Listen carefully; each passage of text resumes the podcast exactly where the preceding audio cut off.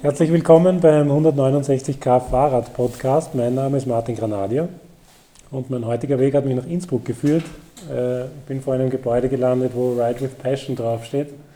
Und Radsport und Leidenschaft sind Dinge, die mich bewegen und die mich interessieren. Deswegen habe ich kurz in das Gebäude reingeschaut und sitze jetzt dem Thomas Pupp gegenüber. Magst du dich kurz vorstellen? Äh, ja, danke Martin. Mir freut es, dass äh, du offensichtlich so äh, unfallfrei und unkompliziert den Weg zu uns gefunden hast. Äh, Ride with Passion äh, wird in Zukunft noch etwas größer auf dieser Fassade stehen. Äh, ja, schön, dass wir uns da gegenüber sitzen. Äh, was möchtest du alles wissen von mir, wenn ich mir jetzt persönlich vorstellen sollte? Äh, wenn, wenn, man, wenn, man, dich ein bisschen googelt oder ein bisschen nachrecherchiert, dann, dann findet man heraus, dass du ein Tausendsasser bist. Dementsprechend gibt es wahrscheinlich tausend Dinge, über die wir reden ja. können, aber ich würde mal sagen, wir haben grob vier Blöcke, die mhm. wir äh, ein bisschen erörtern könnten. Und am, besten wir starten gleich. Äh, wir sitzen im Büro des äh, Tirol KTM Cycling Team, mhm. dessen Manager du bist. Mhm.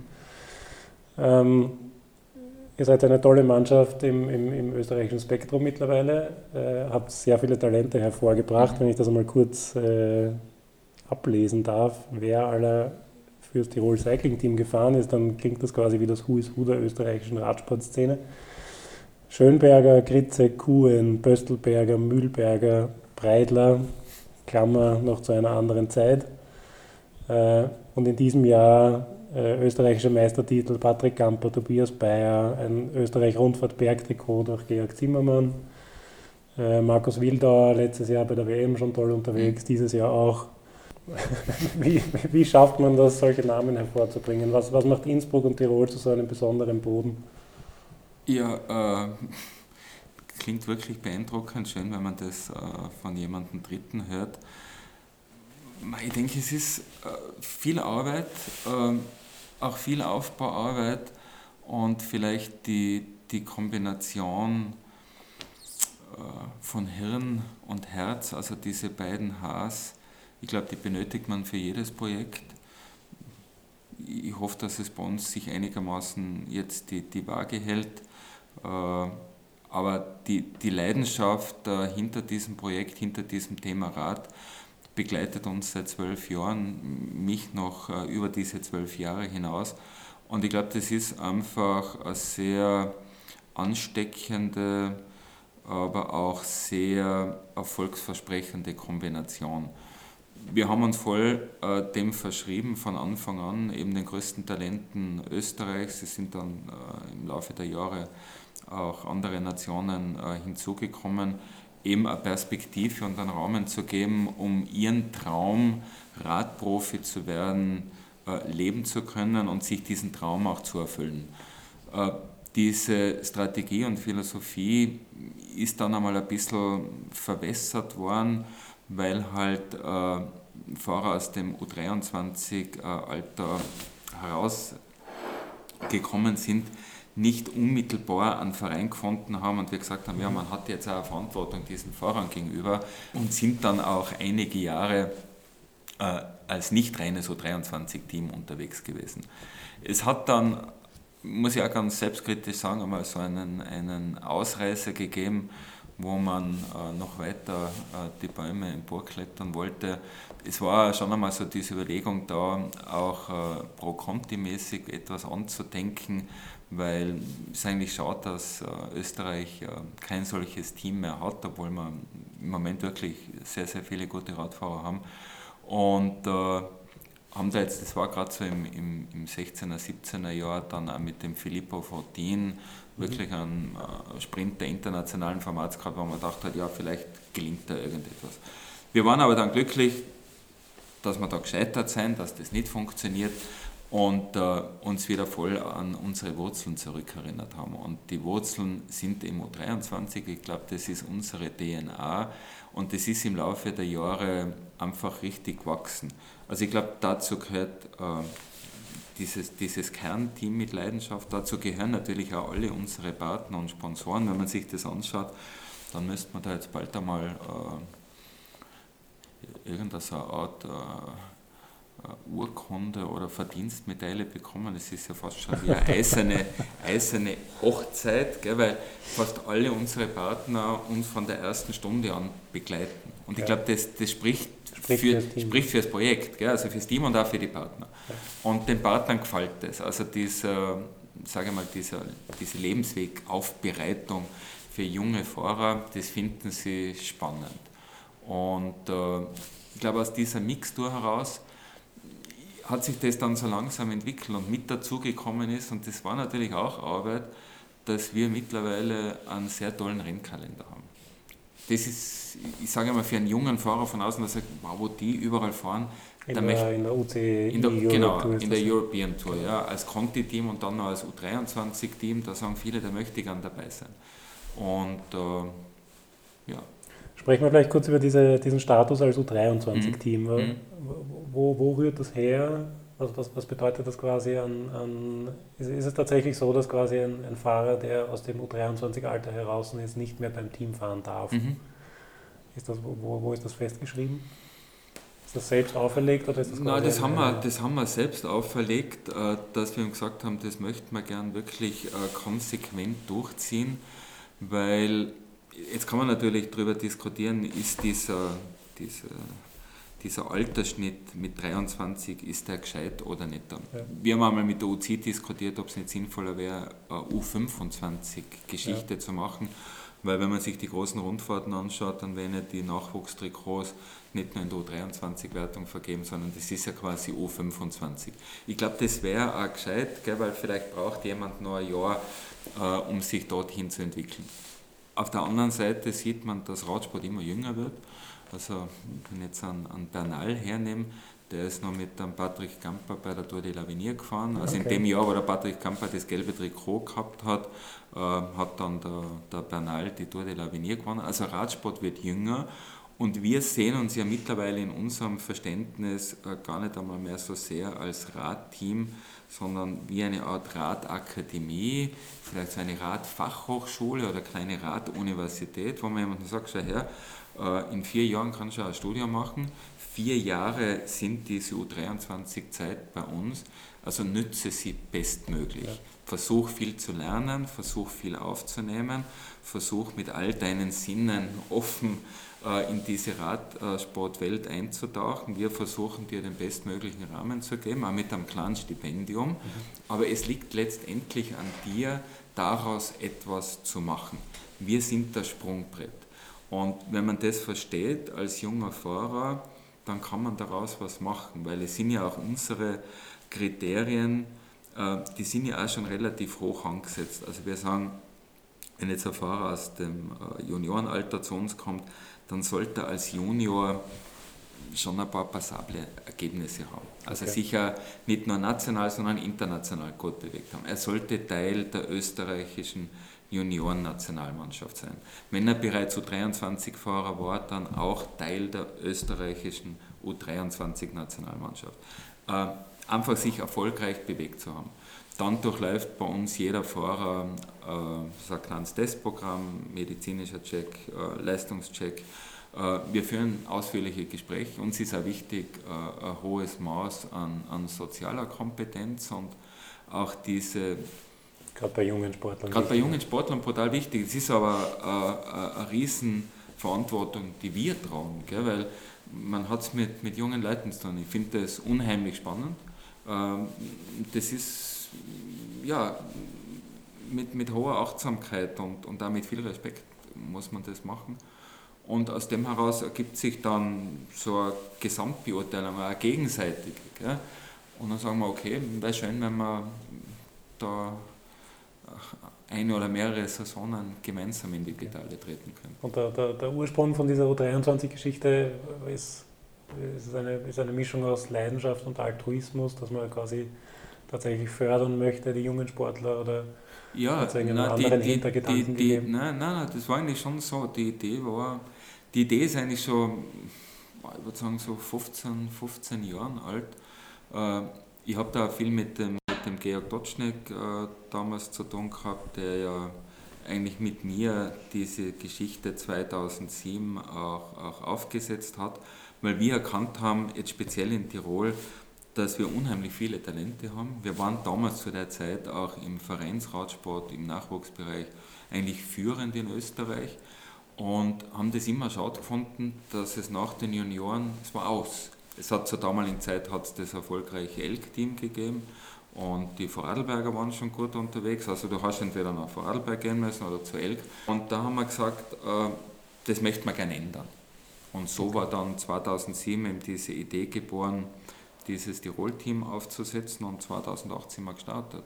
Und was eben damals spannend war, es ist eigentlich so eine klassische österreichische Geschichte, weil auch äh, durch die Erfahrung vom Georg, der eigentlich auch sehr jung äh, als Profi dann ins Ausland gegangen ist, äh, haben wir gesagt, wir müssen den umgekehrten Weg gehen. Also die Zukunft liegt im Ausland. Wenn du als junger Fahrer eine internationale Karriere machen möchtest, dann musst du in diesen Rennen, die es gibt, musst du auf dich aufmerksam machen. Mhm. Wir haben gesagt, du kannst in Österreich wahrscheinlich fünf Rad-Bundesliga-Rennen gewinnen. Das ist trotzdem noch nicht im Rampenlicht. Du bist nicht im Rampenlicht. Gell? Also wir brauchen, wir brauchen die, die, die Scheinwerfer, wir brauchen die Rampen für die Fahrer. Und das ist am Anfang kolossal belächelt worden. Da hat jeder gesagt, ja, probiert das. Nach zwei Jahren gibt es euch nicht mehr. Ihr werdet scheitern, weil ihr für die Sponsoren eben keine nachweislichen Erfolge bringen könnt. Da haben wir gesagt, ja, schauen wir es uns an. Jetzt die, sind wir 2019 die, und wir sitzen immer noch da. Und äh, die, die, die Ziele sind quasi erreicht, wenn man die Erfolge sieht, die unterjährig gefeiert werden. Und, und auch wenn man sieht, dass ein Georg Zimmermann jetzt zum Beispiel zum, zum CCC wechselt oder gewechselt hat und äh, ein Patrick Gamper bei Bora unterkommt, oder? Ja, ich glaube, das sind die messbaren Erfolge. Ich denke, äh, was eben auch wichtig ist in der Verantwortung diesen jungen Sportlern gegenüber, äh, Erfolg von, von, von Gelingen zu trennen. Gell? Ich glaube, das sind zwar ein paar verschiedene Schuhe. Wir leben leider Gottes in dieser, äh, fast schon so ein Mantra, dieses Dogma, alles messen zu können. Und es geht immer nur um den messbaren Erfolg. Aha, welche Platzierung, welche Zeit. Aber gerade der Radsport erzählt ja viel mehr an Geschichten über ein gelungenes Rennen. Mhm. Und ein gelungenes, auch erfolgreiches Rennen kann man auch auf Platz 30 beenden war dann erfolgreich Und vielleicht die schönere Geschichte, ja. Aber da sind wir gefordert, äh, das entsprechend äh, aufzuklären, auch zu erzählen, Meinungsbildnern, dass man ein anderes Bild äh, über den Radsport bekommt. Klar, für die, die es schaffen, ist beides eingetreten. Also erfolgreiche Zeit bei uns und auch eine gelungene Zeit. Aber ich glaube, es gibt viele, die den Sprung nicht geschafft haben und trotzdem sagen, das war eigentlich recht lässig. Ich bin herumgekommen, ich habe andere Länder gesehen, habe meinen mein Horizont auch geistig erweitert und ich glaube, das gehört mit dazu, weil es gibt wahrscheinlich wenig Sportarten, wo man die Möglichkeit hat, in so vielen Ländern unterwegs zu sein, andere Kulturen zu sehen und ich glaube, das ist für das spätere Leben unbezahlbar es scheint die, die Geschichte in, in, in der gleichen Art und Weise, also in, in der gleichen und erfolgreichen Weise weiterzugehen. Wenn man sich das Jahr 2020 anschaut, der Florian Kirner stößt zu euch. Mhm. Und äh, was ich persönlich auch spannend finde, junge Talente, zum mhm. Beispiel den Max Verrasto. Mhm. mhm.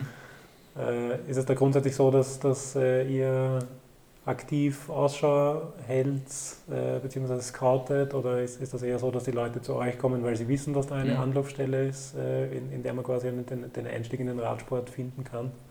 Na, sowohl als auch. Also wir sind da sehr offen, wobei die, die Offenheit äh, auch räumliche Grenzen hat. Gell? Äh, wenn ich da nur eine kleine Klammer aufmache, wir haben ja vor zwei Jahren auch einen, einen Fahrer aus Ruanda verpflichtet gehabt.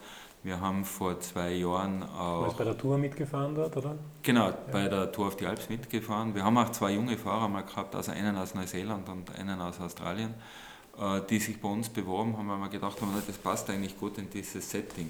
Wir sind aber dann äh, für uns an unsere Grenzen gestoßen, weil es macht halt doch einen Unterschied, gell, aus ob du jetzt mit einem österreichischen Fahrer zu tun hast der vielleicht noch zu Hause lebt, der kulturell und sozial anders eingebunden ist, als wie jemand, der aus vielen tausend Kilometern uns stößt.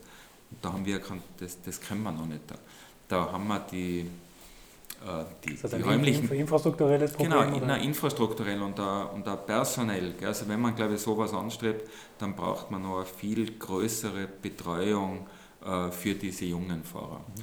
Und äh, so bewegt sich jetzt halt unser Horizont Österreich, Deutschland, äh, norditalienischer Raum. Wir hätten jetzt auch kein Problem mit Holland und so. Aber das passt. Nein, das ist das eine. Und das andere, äh, wie du gesagt hast, nein, wir schauen uns schon aktiv um, um Leute um. Also Max Varasto ist ein gutes Beispiel.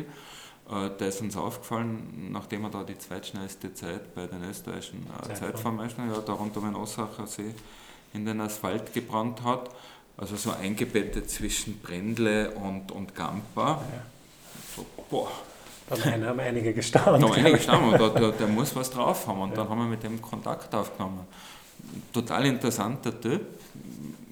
Auch so ziemlich wiff und guten Test gefahren und haben wir gesagt, das probieren wir. Weil wenn jemand so stark Zeit fahren kann, dann wird er das irgendwann einmal auch auf der Straße zeigen können. Und der angesprochene Florian Kirner freut uns besonders, weil äh, den Florian wollten wir eigentlich von Anfang an verpflichten. Okay. Man als Junior hat die Oberösterreich-Rundfahrt gewonnen und sicher eines der größten Nachwuchstalente in Österreich.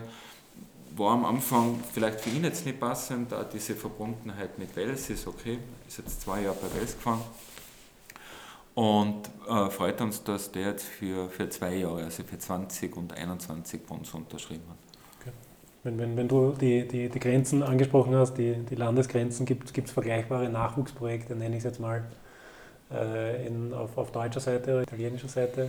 Besteht da Konkurrenz oder unterstützt man sich da oder ist das überhaupt kein Thema? Nein, ich glaube, dass vor allem wir auf unserem Level, äh, können wir vielleicht später noch zu einem anderen Punkt äh, zu sprechen kommen, äh, eine gute Vernetzung und Zusammenarbeit extrem wichtig ist. Klar, Konkurrenz im Rennen, aber ansonsten glaube ich, äh, muss man schauen, dass man da bestmöglich äh, im Sinne des Radsports zusammenarbeitet. Äh, ähnliche Projekte wenig. Äh, was wir jetzt einfach sehen, dass immer mehr World Tour Teams, eigene Farmteams unterhalten. Das betrachte ich für uns als Projekt schon ein bisschen als, als Konkurrenz, weil da natürlich so vielleicht diese, diese vermeintliche Perspektive äh, im ersten Moment heller strahlt, aha, da bin ich jetzt schon in dieser großen Blase, äh, vielleicht komme ich dann auch schneller zu einem möglichen Profivertrag. Äh, Sunweb zum Beispiel war für uns einmal so ein Thema. Aber wenn Red Bull ja. nicht eingestiegen ist, besteht nicht die Gefahr, dass es fahren äh, Aber so na, sonst, sonst nicht. In Italien hat jetzt Quickstep äh, eine, eine eigene äh, U23-Geschichte ins Leben gerufen. Dann ebenfalls in Italien daheim ist das Farmteam von äh, Dimension Data. Und sonst CCC hat ein Development Team? CCC hat ein Development Team, also die Franzosen äh, hat der FDJ hat eines, äh, dann in Belgien Lotto Sudal hat eines, dann Sunweb habe ich angesprochen, Quickstep ist jetzt neu äh, dazugekommen, dann äh, Astana hat eines, dann äh, Gazprom, Roswela fahren so als U23-Geschichte. Also es gibt einige. Gell? Und ich meine, die Besten, mit denen messen wir uns halt äh, regelmäßig einmal im Jahr beim Giro 23, wo zum Teil die Farmteams, aber auch diese besten U23-Teams aufeinandertreffen. Und da war eigentlich in der Vergangenheit deutsches Team, war da keines dabei. Okay. Hm. Das ist vielleicht eher eine schöne Überleitung, wenn du äh, von, von den Rennen sprichst. Äh, das, das Team nimmt grundsätzlich teil bei der UCI Europe Tour. Mhm. Äh, was sind da quasi die Highlights im Rennkalender und was sind für euch quasi sowohl Highlights als auch Lieblingsrennen? Mhm. Was, mhm. wo, wo, wo, legt man besonders? Ist, ist, es die Tour of the Alps, die quasi mhm. immer im, im, nahen Umfeld mhm. stattfindet? Ähm, also wir sind jetzt eigentlich, äh, eigentlich mittendrin in der, in der Planung äh, für 2020. Das beginnt bei uns meistens so Mitte, Ende Oktober und dann wartet man halt, bis die OC äh, den Kalender äh, veröffentlicht es gibt da eigentlich keine großen Veränderungen von einer Saison auf die andere. Äh, wir versuchen immer im Frühjahr mit einem attraktiven Rennen zu starten. Das war jetzt in der Vergangenheit diese Tour von Thalia. Äh, bemühen wir uns, dass wir das nächstes Jahr auch äh, wieder bekommen. Die sind nur von 2.2 jetzt übergewechselt auf 2.1. Es hat ja generell, glaube ich, ein paar Umstellungen gegeben. Ja, äh, mit dieser Pro Series. Äh, Österreich-Rundfahrt ist, Österreich -Rundfahrt ist auch Pro Series. Äh, mit uns oder für uns leider Gottes äh, auch wieder mit einem finanziellen Mehraufwand verwandten. Das ist eine große Schelte gegenüber der UCI. Die UCI tut meiner Meinung nach äh, viel zu wenig für, für Teams unseren Zuschnitts. Wir haben, äh, es war eine Initiative von uns, gemeinsam mit 15 anderen internationalen Conti-Teams, dass wir heuer zumindest eines zu Wege gebracht haben, dass diese Stagiaire-Regelung, also große Teams können ab 1. August junge Fahrer, so quasi als Praktikanten, äh, für, für Rennen einladen, war in der Vergangenheit so, dass es da keinen finanziellen Austausch zwischen einem Team mit 20 Millionen Euro Budget und uns gegeben hat. Das war heuer Gott sei Dank anders. Also wir haben ja heuer zwei Fahrer gehabt, die stagiär gefahren sind. Die Tage äh, eines solchen Fahrers beim World Tour Team werden dann mit uns abgerechnet. Das ist ein kleiner Teilerfolg, was uns nicht gelungen ist. Wir hätten auch gern kleine, äh, unter Anführungszeichen, Ablösesummen, wenn jetzt ein junger Fahrer von uns zu einem großen Team wechselt, dass dann das junge Team sagt, hoppla, ihr habt ja dem Fahrer jetzt zwei, drei Jahre tolle Perspektiven und tolle Ausbildungen gegeben, das ist uns etwas wert. Wir reden da jetzt nicht von Transfersummen wie im Fußball, aber kleine Anerkennungssummen, mit denen wir wieder weiterarbeiten können. Gibt es leider nicht. Aber was die UC jetzt neu eingeführt hat für Kontinentalteams, Conti-Teams, die in diesen äh, Pro Series Rennen an den Start gehen wollen, betrifft beispielsweise jetzt alle österreichischen Teams, die bei der Ö-Tour starten wollen und die nehmen wir mal an, dass alle starten wollen, die müssen eine sogenannte Lump-Fee, also einen Pauschalbetrag von 3.500 Euro zahlen, okay. entweder jetzt bis zum 31.12. oder sonst spätestens drei Monate vor dem Start bei diesem Rennen, sonst sind sie nicht startberechtigt. Und das ist ein Betrag, ein, ein Betrag, der, den man spürt, oder? Ja, spürt, ich finde es einfach, geht's, geht's äh, um es ist eine symbolische Geschichte. Hey, warum bestrafe ich ein Conti-Team, wenn es eine Einladung kriegt zu einem Pro-Series-Rennen? hey, sinnlos, ehrlich. Sollen sie gleich sagen, äh, sie wollen unter sich bleiben, die Großen, und wollen die Kleinen nicht dabei haben, aber nicht das finanziell regeln. Sage ich, klar, darf man jetzt nicht wehtun. Klar werden wir die 3500 Euro bezahlen, aber ich finde es nicht fair. Ja. Und das ist ein äh, anderes Problem. Das, das wenn, wenn, man auch sieht, also wenn man die letztjährige ÖTO zum Beispiel hernimmt und sieht, was, was wie, wie es dort ohne Tirol Cycling Team zum Beispiel zugegangen wäre, weil dann hätte es ohne Patrick Gamper eine Zeit lang Patrick Gamper, Zim gegeben. Zimmermann, gell? aber man muss ja sagen, so wie Wels gefahren ist, gell? Genau. mit Kritzek und so. Also ja. es sind ja gerade die, die heimischen Teams, sagen, hey, das ist unser Saisonhöhepunkt. Genau, da wollen wir uns empfehlen. Verstehe nicht. Aber gut. Äh, also den, den Start gut zu wählen im, im Frühjahr ist wichtig, dass man da gut in die Gänge kommt. Und ansonsten definieren wir würde sagen, so drei, vier, fünf Höhepunkte.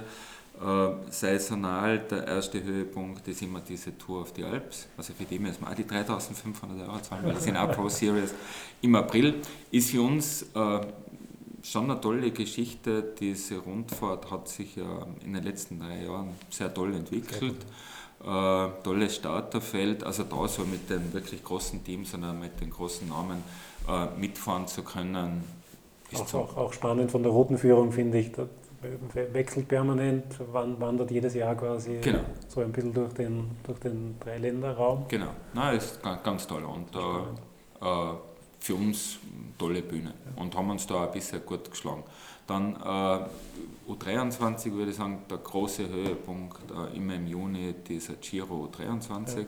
Das ist, glaube ich, wirklich für alle die große Bühne, neben den äh, klassischen äh, U23 Eintagesrennen. Dann der dritte Höhepunkt, klar, die bereits erwähnte Österreich-Radrundfahrt, ganz wichtig für uns. Und dann würde ich sagen, kommen noch zwei Termine dazu, wo wir jetzt äh, Zulieferer sind, Tour de l'Avenir, Nationalteam, also die Weltmeisterschaft im U23-Bereich und dann die Weltmeisterschaften. Und nachdem wir ja eigentlich mehr oder minder eh fast die komplette österreichische Nationalmannschaft stellen und äh, so wie im letzten Jahr auch äh, Fahrer für die deutsche Nationalmannschaft abgegeben haben und zum Teil auch für die italienische, äh, müssen wir das natürlich in unsere Planung voll mit aufnehmen. Ja. Was du vorher auch schon kurz angesprochen hast, äh, ist, ist quasi auch, auch, du in einem, in, in einem anderen Beruf als Kommunikationsberater. Äh, Kommunikation und Marketing, Verkaufen nach außen, das Präsentieren der Leistungen mhm. nach außen, nehme ich an, hast du recht früh erkannt, dass das einen wichtigen Stellenwert hat und dementsprechend wird das bei euch im Team auch vorangetrieben, oder? Äh, sehr. Äh, ich glaube, das ist ganz wichtig. Vor allem, wenn man äh, mit äh, Hirn und Herz in so einem Sport äh, tätig sein darf wie dem Radsport, der ja unheimlich äh, ästhetisch ist und äh, sich auch dem, dem Design und den schönen Dingen des Lebens verschrieben hat muss sich das auch in der Kommunikation und in der Darstellung des eigenen Teams niederschlagen. Also uns ist wichtig, ein schönes Trikot zu haben, weil wir natürlich auch wollen, dass Leute mit unserem Team, äh, mit unserem Teamtrikot auf den, auf den Straßen unterwegs sind. Und was uns halt auch wichtig ist in, in Zeiten von äh, Social Media, wo Bilder äh, einen großen äh, Stellenwert haben, dass wir gute Bilder haben. Und Groß, großes Lob an eure Haus- und Hoffotografin. Ja, die Haus- und Hoffotografin, die Elisa Haumesser, gebürtige Französin, ebenfalls mit Leidenschaft im Radsport verbunden ich glaube, mehr dem, dem Crossfahren als der Straße, weil jetzt, jetzt taucht sie wieder ein in ihre Saison. Äh, ja, die ist schon seit vielen, vielen Jahren dabei und was ich an der Arbeit von der Elisa unheimlich schätze, es sind eben nicht diese, diese bekannten typischen Sportfotos, sondern es ist so, es hat was Hintergründiges, so der Blick hinter die Kulisse, Momente einzufangen, die jetzt eben nicht nur äh, das, das Renngeschehen äh, in den, in den Fokus der Linse nehmen. Und das, das finde ich schön, das macht sie gut. Absolut. Mhm. Ich, ich, folge ihr auf allen Kanälen und mhm. bewundere die Arbeit. Ein, ein, zweiter spannender Themenblock, den ich natürlich nicht auslassen möchte, wenn wir jetzt, äh, so wie wir da jetzt zusammensitzen, ist die WM in Innsbruck, mhm. die 2018 stattgefunden hat. Ist jetzt schon über ein Jahr her. Mhm. Mittlerweile ist, hat, in, hat in Yorkshire quasi schon die nächste Ausgabe stattgefunden. Äh, umso spannender finde ich es aber, kurz über die WM zu reden. Du warst ja einer der, der, der maßgeblich Beteiligten, die diese mhm. WM nach Innsbruck gebracht haben. Mhm. Ist das richtig? Mhm. Wie, wie, was war da genau deine Rolle, beziehungsweise was, was waren die ausschlaggebenden Gründe, warum die WM dann in Innsbruck stattgefunden oder stattfinden hat können? Äh, eigentlich ist die, die Idee äh, zu dieser Radweltmeisterschaft aus dem Umfeld unseres Teams äh, entsprungen. Wir haben äh, über unser Team 2009 beginnend äh, gemeinsam mit dem Josef Margreiter, damals Chef der Tirol-Werbung, immer äh, nette Ausfahrten unternommen mit Freunden und Partnern des Teams. War immer Ausgangspunkt Innsbruck und da sind wir von Innsbruck einmal nach Venedig zum Giro d'Italia gefahren, einmal nach Paris äh, zur Tour de France. Höhepunkt war sicher 2012 mit den Rädern nach London zur Eröffnung der Olympischen okay. Spiele. Man immer Räder. Und da ist man natürlich zum Reden gekommen, was könnte man machen. Und da war das schön, weil der, der Josef Margret eben auch dieses Hirn und Herz fürs, fürs Radlfahren äh, hat, irgendwas Großes. Und man, da war natürlich einmal gäbe es eine Möglichkeit, einen Grand Depart der Tour de France äh, herzuholen oder Radweltmeisterschaft. Und wir haben uns dann äh, äh kurz geschlossen mit dem Wolfgang Weiß, der 2006 die Rad-WM in Salzburg sehr erfolgreich organisiert hat, der sehr gute Zugänge äh, damals gehabt hat zur, zur UCI.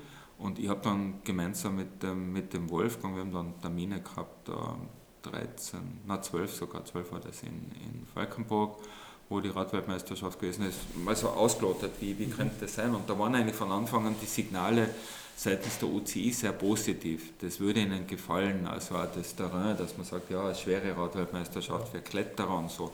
Ja, und so ist halt die, die Idee dann gereift und irgendwann haben wir gesagt, ja, versuchen wir uns das zu holen.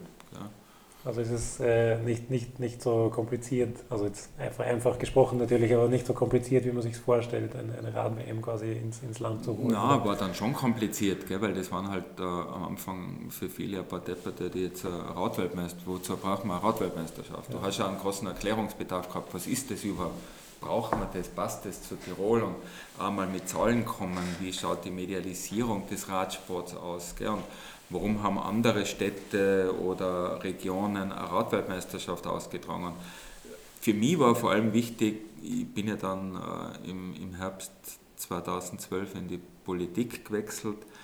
Äh, ich habe einfach für, für, für unser Land, für unsere Region die einmalige Chance gesehen, eine Großsportveranstaltung ins Land zu holen, aus der wirklich einmal eine gescheite Nachhaltigkeit für breite Teile der Bevölkerung entsteht. Mhm. Weil ich brauche ja keine großartige Infrastruktur für den Sport zu bauen, aber die Infrastruktur, die ich danach errichten könnte, kommt der Allgemeinheit zugute.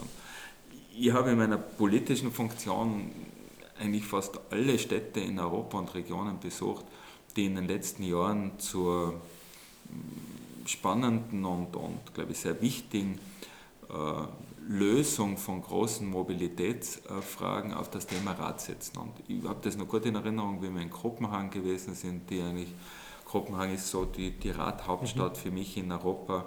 Kopenhagen hat ja auch eine Radweltmeisterschaft ausgetragen und der Treiber für die Radweltmeisterschaft war mit der Weltbevölkerung zu zeigen, wir sind Radhauptstadt. Ja, die haben also diese Radweltmeisterschaft verwendet, um noch einmal die Geschichte des Radfahrens in Kopenhagen zu erzählen. Und dann haben wir gesagt, das könnte eigentlich auch unsere Geschichte sein. Du hast das Sportliche, du hast das Touristische, aber viel spannender, was kommt danach mit Radwegen für die Bevölkerung? Ja, das genau, genau, das, okay, ja. genau das ist ja auch einer der Punkte, warum ich glaube ich spannend finde, darüber mhm. zu reden, weil, äh, wie gesagt, das ist schon über ein Jahr her. Mhm.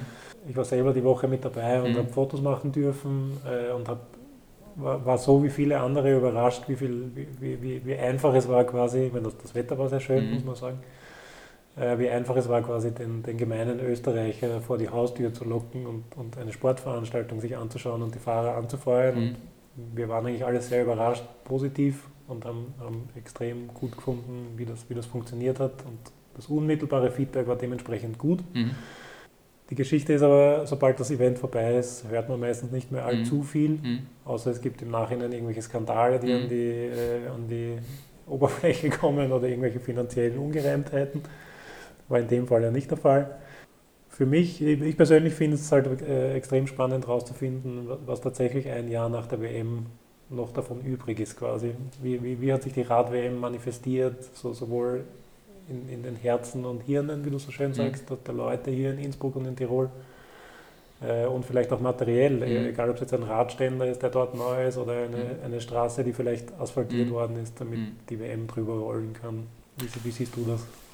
Äh, ich, ich sehe das so, äh, dass wir da noch extrem viel Luft nach oben haben und dass für viele äh, die Radweltmeisterschaft ähm, am 1. Oktober schon wieder äh, zu Ende gewesen ist. Also ich denke, das ist so ganz was Unsägliches, vielleicht auch am ähm, ähm, fast schon kranken Zeitgeist geschuldet, dieses Abhaken von Großsport, von, ah, jetzt haben wir das und wann kommt das nächste und so und sich nie strategisch, nachhaltig über das Ereignis hinausgehend mit einer großen Veranstaltung zu und beschäftigen. Einen Schritt zurück, zurück und dann, zu machen. Ja, na, und was, was kann jetzt, wie kann das nachwirken auf, auf diesen drei Ebenen, die wir besprochen haben? Ich glaube, das, das große Problem, äh, vor allem bei uns in Tirol, äh, wenn ich sage, Sportveranstaltungen, ich sehe da immer drei wichtige Säulen, die einander bedingen und die die Basis für eine Nachhaltigkeit bilden. Der Sport, ja, was hat der Sport davon auch danach? Tourismus, klar, ist wichtig. Ich, brauche Gäste, ich brauche die internationale Medialisierung und auch die internationale äh, touristisch-ökonomische Relevanz dieser Veranstaltung. Und dann ist das Dritte für mich, und das fragen sich ja immer mehr Leute, qui bono, wem nützt das? Nützt das auch mir? Gell? Und Radlfahren ist ja so ein Thema. Wir haben jetzt gerade vor kurzem wieder eine Umfrage gehört, die beliebteste Sport-Freizeitbeschäftigung in Tirol im Sommer ganz klar Nummer eins Radfahren. Für Österreich sogar. Und Österreich, ja, ganz klar. Aber wenn man was, Österreich und, und Radmobilität, ja, volles Entwicklungsland, gell, wenn wir uns da mit anderen Ländern vergleichen. Na, da, wahnsinnig. Also äh, die, die Zahlen, wenn man weiß, was andere Regionen und Länder von ihren Haushalten äh, dem, dem, der Radinfrastruktur äh, zuerkennen, ja, nicht einmal, also unterm Entwicklungsland. Furchtbar. Und das hat da nicht funktioniert.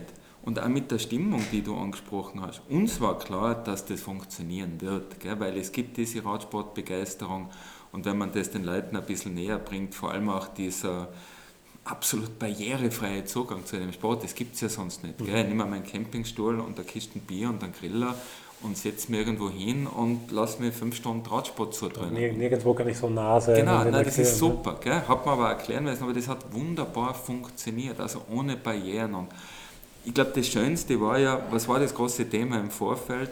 Verkehrskollaps, äh, unsägliche Zustände, äh, es bricht alles zusammen, der Notstand gell, wird ausgerufen, das waren die Schlagzeilen und das hat die Leute beschäftigt.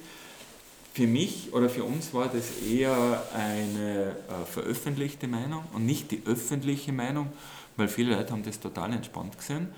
Und ich glaube, am besten erzählen kann man es mit nicht wenigen Statements schon während der WM und vor allem nach der WM, dass Leute, die das Ereignis kritisch, vor allem auch ihre persönliche Mobilitätseinschränkung sehr kritisch betrachten, gesagt haben, das war so lässig endlich bin ich drauf gekommen, ich brauche kein Auto für die ja. Stadt. Gell? Ich kann alles mit dem Radl machen, ich kann zu Fuß gehen, der Bus hat Funk. Wunderbar. Könnte man nicht das ganze Jahr Rad-WM spielen für den Verkehr? Gell? Ja. Äh, Nein, man hätte da viel mehr machen können. Okay. Äh, es gibt äh, natürlich Investitionen, das Land hilft den Gemeinden beim Ausbau der Radinfrastruktur. Äh, da werden ein paar Millionen Euro in die Hand genommen. Nur äh, die paar Millionen Euro muss man, glaube ich, immer im Verhältnis zu dem sehen, was ist in den letzten Jahren passiert. Da ist nichts passiert. Also muss sie jetzt eigentlich ja unverhältnismäßig mehr Geld in die Hand nehmen als andere Regionen, um annähernd äh, irgendwann einmal dieses Niveau zu erreichen. Und da haben wir viel Luft nach oben. Okay. Wie, wie, wie wichtig ist da die Unterscheidung quasi, auf welchem Rad man sitzt? Also äh, wenn, wenn man jetzt rein die Topografie hernimmt von Tirol, dann wäre ja nicht, nicht, kommt man wahrscheinlich nicht auf, als erstes auf die Idee, sich aufs Rennrad zu setzen, sondern vielleicht eher aufs Mountainbike. Äh, schmale Täler, die, die, Straßen, die es gibt, sind wahrscheinlich äh, zeitweise zumindest eher stärker befahren. Mhm. Ich nehme mit, quasi auch eine Straßen-WM hilft, das, das Gesamt Systemrad zu verbessern und nicht nur, da geht es nicht nur um Straßenrad, sondern es geht um Mountainbike genauso und um urbane Mobilität Na, am Rad. Richtig, also so war äh, unser, unser konzeptioneller Zugang äh, im Vorfeld zur Rad-WM äh, haben wir gesagt, schau, man muss sich endlich einmal von dem lösen, dass man dort ein oder dass man überhaupt ein, ein solches Großereignis nur über die sportliche Spitzenleistung betrachtet, klar, das, das ist im Zentrum, das ist die, die sportliche Unterhaltung und da messen sich Athleten. Aber aus dem heraus ergeben sich ja dann die Geschichten für die immer mehr eingeforderte Nachhaltigkeit gegenüber der Bevölkerung. Und wenn ich nochmal äh, einen Sport habe wie das Radfahren, ich brauche kein Stadion, ich brauche keine Infrastrukturbahn, nichts, vielleicht ein paar Kanaldeckel äh, zu betonieren oder Straßenkanten begradigen dann habe ich da ein Riesenpotenzial, wo ich den Leuten sagen kann, schau her, wir nehmen das zum Anlass, jetzt wirklich eine große Radoffensive zu starten. Und da bin ich aber dann drinnen im Alltagsradverkehr. Und das wäre der Wunsch vieler. Äh, ich meine, Innsbruck ist eine Studentenstadt gell, und eigentlich auch sehr sportaffin. Man sieht viele Leute mit dem Rad äh, auf den Innsbrucker Straßen unterwegs zu sein, in der Stadt die Struktur zu verbessern. Aber auch diese Verbindungen zu den Umlandgemeinden. Da besteht auch der Wunsch. Gell? Da sagt man, eigentlich da die viel lieber mit dem Radl, jetzt auch mit dieser ganzen E-Bike-Entwicklung.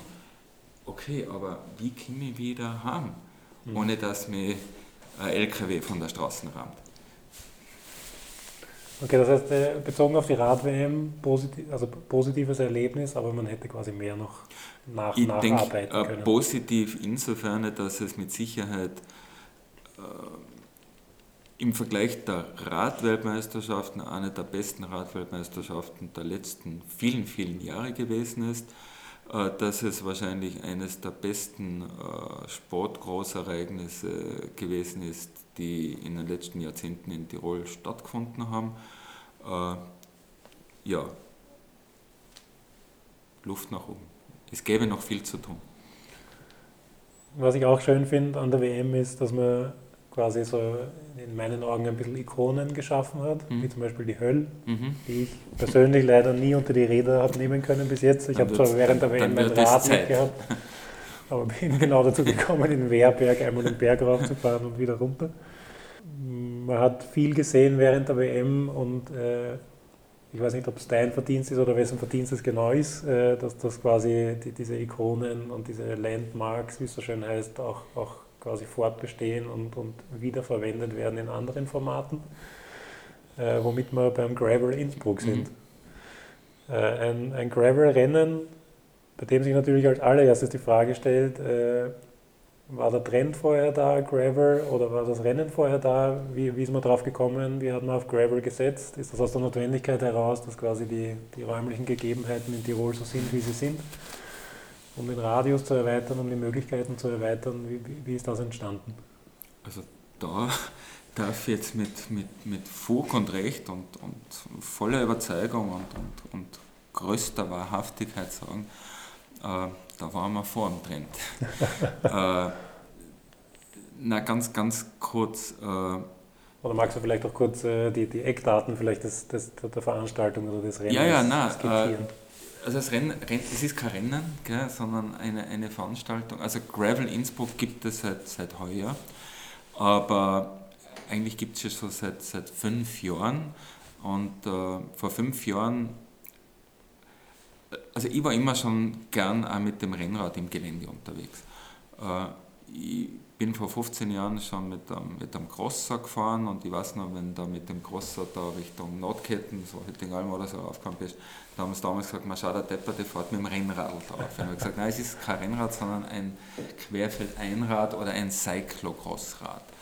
Und äh, mein Partner, der Gerhard Capella und äh, zwei Sponsoren, ich glaube, waren auch zwei Fahrer von uns dabei. Wir waren vor, glaube ich, sieben oder acht Jahren, waren wir mal zu einer Veranstaltung in Süddeutschland eingeladen, äh, wo wir auch ohne jetzt Renndruck, aber es war ziemlich hm, herausfordernd, mit Rennrädern so quer durch die Pampa geschickt worden mhm. sind. Das war total lässig. Haben wir gesagt, hey, super, coole Geschichte gewesen. Das machen wir jetzt in Innsbruck auch. Und wir haben dann 2014 zum ersten Mal diese Ride with Passion Tour veranstaltet als jährliche Saisonabschlussgeschichte unseres Teams.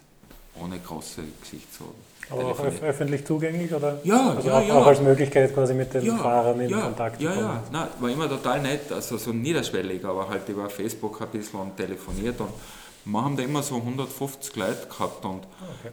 ja, nein, das war nett und da war halt auch am Anfang schon die, mit dem Rennrad kann ich da fahren, also hey, habt keine Angst, fürchtet euch nicht, man kann mit dem Rennrad alles fahren, wenn du willst. Gell? Die Räder sind brutal robust und wenn es nicht davor ist, dann tragst halt das Radl 20 Meter. Und äh, sind da immer so im, im, im Umfeld Großraum Innsbruck gefahren.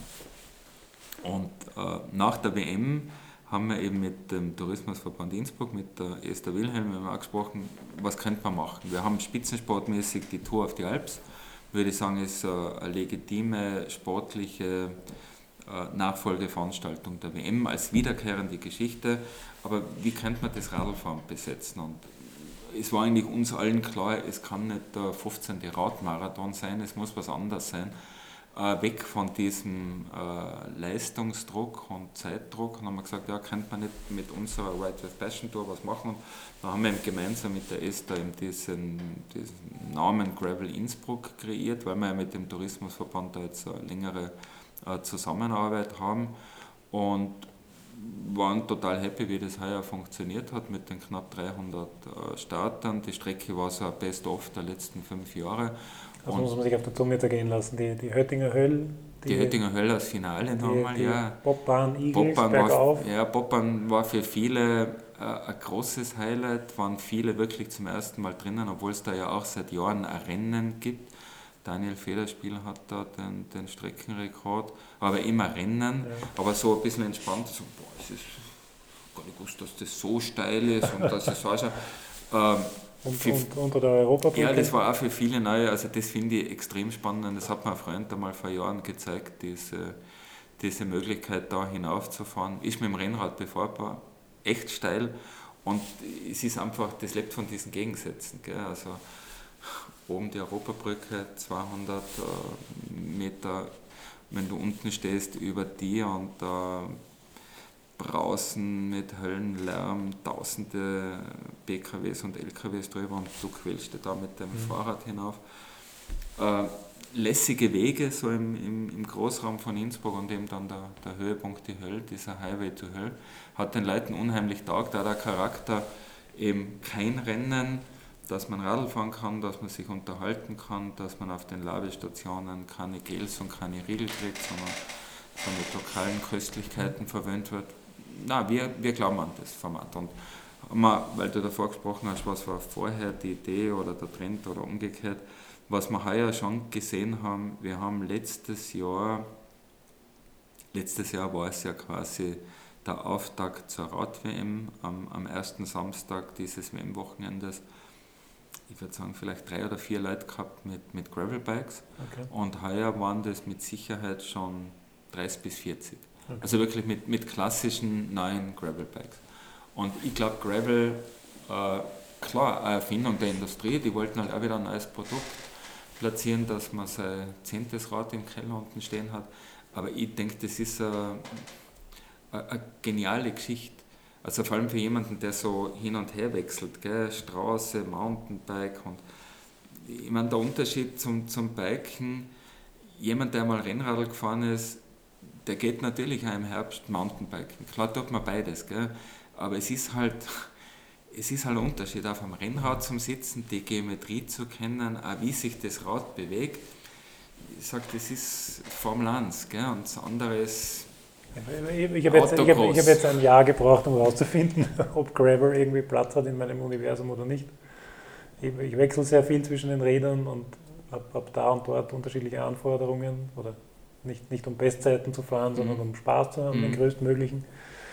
Äh, und äh, ich habe viele Versuche gestartet, mein Rennrad umzubauen, damit es andere Sachen kann, mhm. meinen Crosser umzubauen, damit er andere Sachen kann, aber es hat eigentlich nie so funktioniert. Und äh, ja, es, es, stimmt wahrscheinlich, dass, dass, dass äh, die Marken natürlich auch ihre Räder verkaufen wollen. Aber zu einem gewissen Grad äh, ist es seit diesem oder letztem Jahr schon so, glaube ich, dass, dass viele Marken tatsächlich einen Weg gefunden haben, ein, ein, ein, eine neue Art von Rad zu kreieren ja. tatsächlich auch einen Mehrwert generiert.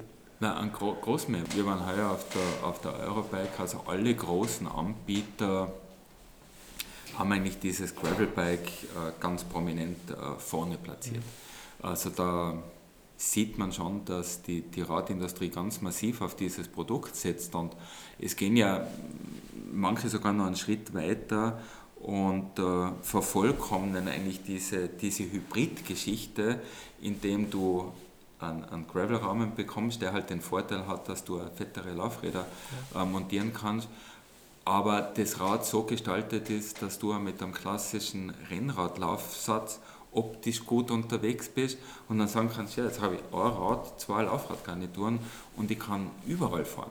Oder drei sogar, wenn man damit noch weiter in die Berge rauf Genau, kann. ja. Und die Übersetzungen sind mittlerweile auch schon so universell. Ja. Universell. Nein, ich finde es ich find's super. Spannend auf ja. jeden Fall. Ja. Okay, das heißt, Gravel Innsbruck gibt es 2020 auf jeden Fall wieder. Ja. Der Termin steht, glaube ich, schon auf der Homepage sogar, 13. 13. September. Ja. Ja. Äh, man kann sich ungefähr auf das Gleiche wieder gefasst machen oder auf Ähnliches, beziehungsweise wirst du auch wieder versuchen oder werdet ihr auch wieder versuchen, äh, da, da, quasi ein, ein, Event auch mit drumherum zu gestalten. Mit, dieses Jahr gab es die Vorführung eines Films. Mhm. Das heißt, Radfahren nicht nur als sportliche Betätigung, sondern quasi als Gesamtpaket mit Kultur und genau. Sozial. Ja, na, so möchte man es gern, so möchte man es gern anlegen. Ja. ja. Super. Okay, dann würden wir eigentlich schon langsam zum Abschluss kommen. Das Wichtigste ist aber, äh, neben Herz und Hirn, das du ja in, in großem Maße hast und verwendest, was, was äh, kommst du dazu, was für deine Muskeln zu tun? Kommst du selber ab und zu aufs Rad? Wo bist du unterwegs? Ich fahre natürlich überwiegend gern Rennrad. Äh, aber nachdem ich äh, oberhalb von, von Innsbruck wohne, in Götzens, und dieses Gebiet ja auch ein Teil unserer Gravel Innsbruck äh, Runde gewesen ist, fahre ich brutal gern mit, mein, mit meinem Gravelbike.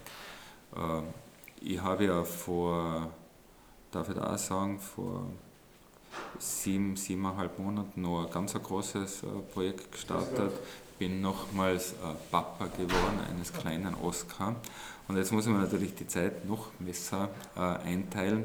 Und da sind so eineinhalb, äh, zwei Stunden mit dem, mit dem Gravelbike gerade richtig. Und ansonsten, weil du angesprochen hast, wo man mitfahren kann, wir sitzen ja da in unserem neuen ähm, äh, Ride with Passion und Tirol KTM Cycling Team Headquarter äh, mitten im Zentrum von, äh, von Innsbruck. Äh, wir möchten das gern ausbauen zu einem Neudeutsch, zu einem Hub, zu seinem Treffpunkt der Radfahrer in Innsbruck oder wenn auch jemand von auswärts nach Innsbruck kommt, wo trifft man sich für Mitfahrgelegenheiten, dass dann unsere Adresse so der, der Treffpunkt wird, von wo man aus äh, Touren starten kann, sei das mit dem Rennrad oder mit dem, mit dem Gravelbike. Man will natürlich auch gerne mit dem Mountainbike. Und äh, dass man da bei uns einen, einen Kaffee bekommt und irgendwas zum Trinken. Und wir möchten das gerne in Zukunft auch so handhaben, wenn wir jetzt da hinkommen, äh, bereits nächstes Jahr im, im Frühjahr, äh, vielleicht zur großen Eröffnung der Radsaison mit Mailand San Remo, dass wir sagen, so die Primavera, die Fahrt in den Frühling, man trifft sich hier, geht vorher zwei, drei Stunden Radl fahren, schaut sich schon schaut gemeinsam. Sich gemeinsam äh, ja, und weil du davor schon angesprochen hast, da liegt auch so ein Klassiker, Sunday in Hell, vielleicht einer der besten Radfilme, die je produziert wurden. Paris-Roubaix im Jahre 1976 wäre zum Beispiel auch so eine Idee. Äh, vielleicht am Vorabend von äh, Paris-Roubaix, man schaut sich diesen Film an und am nächsten Tag dann das Rennen. Und das soll dann in Zukunft alles hier an dieser Adresse passieren. Okay, super. Hm? Klingt vielversprechend. Mhm. Das heißt, es gibt einiges, worauf wir uns im nächsten Jahr freuen können. Äh, ja, und ähm, wir hoffen mal, dass wir uns über viele Dinge freuen, die jetzt übers Radfahren hinausgehen. Ja. Lieber Thomas, danke vielmals. Ja, lieber Martin, danke, danke für den Besuch.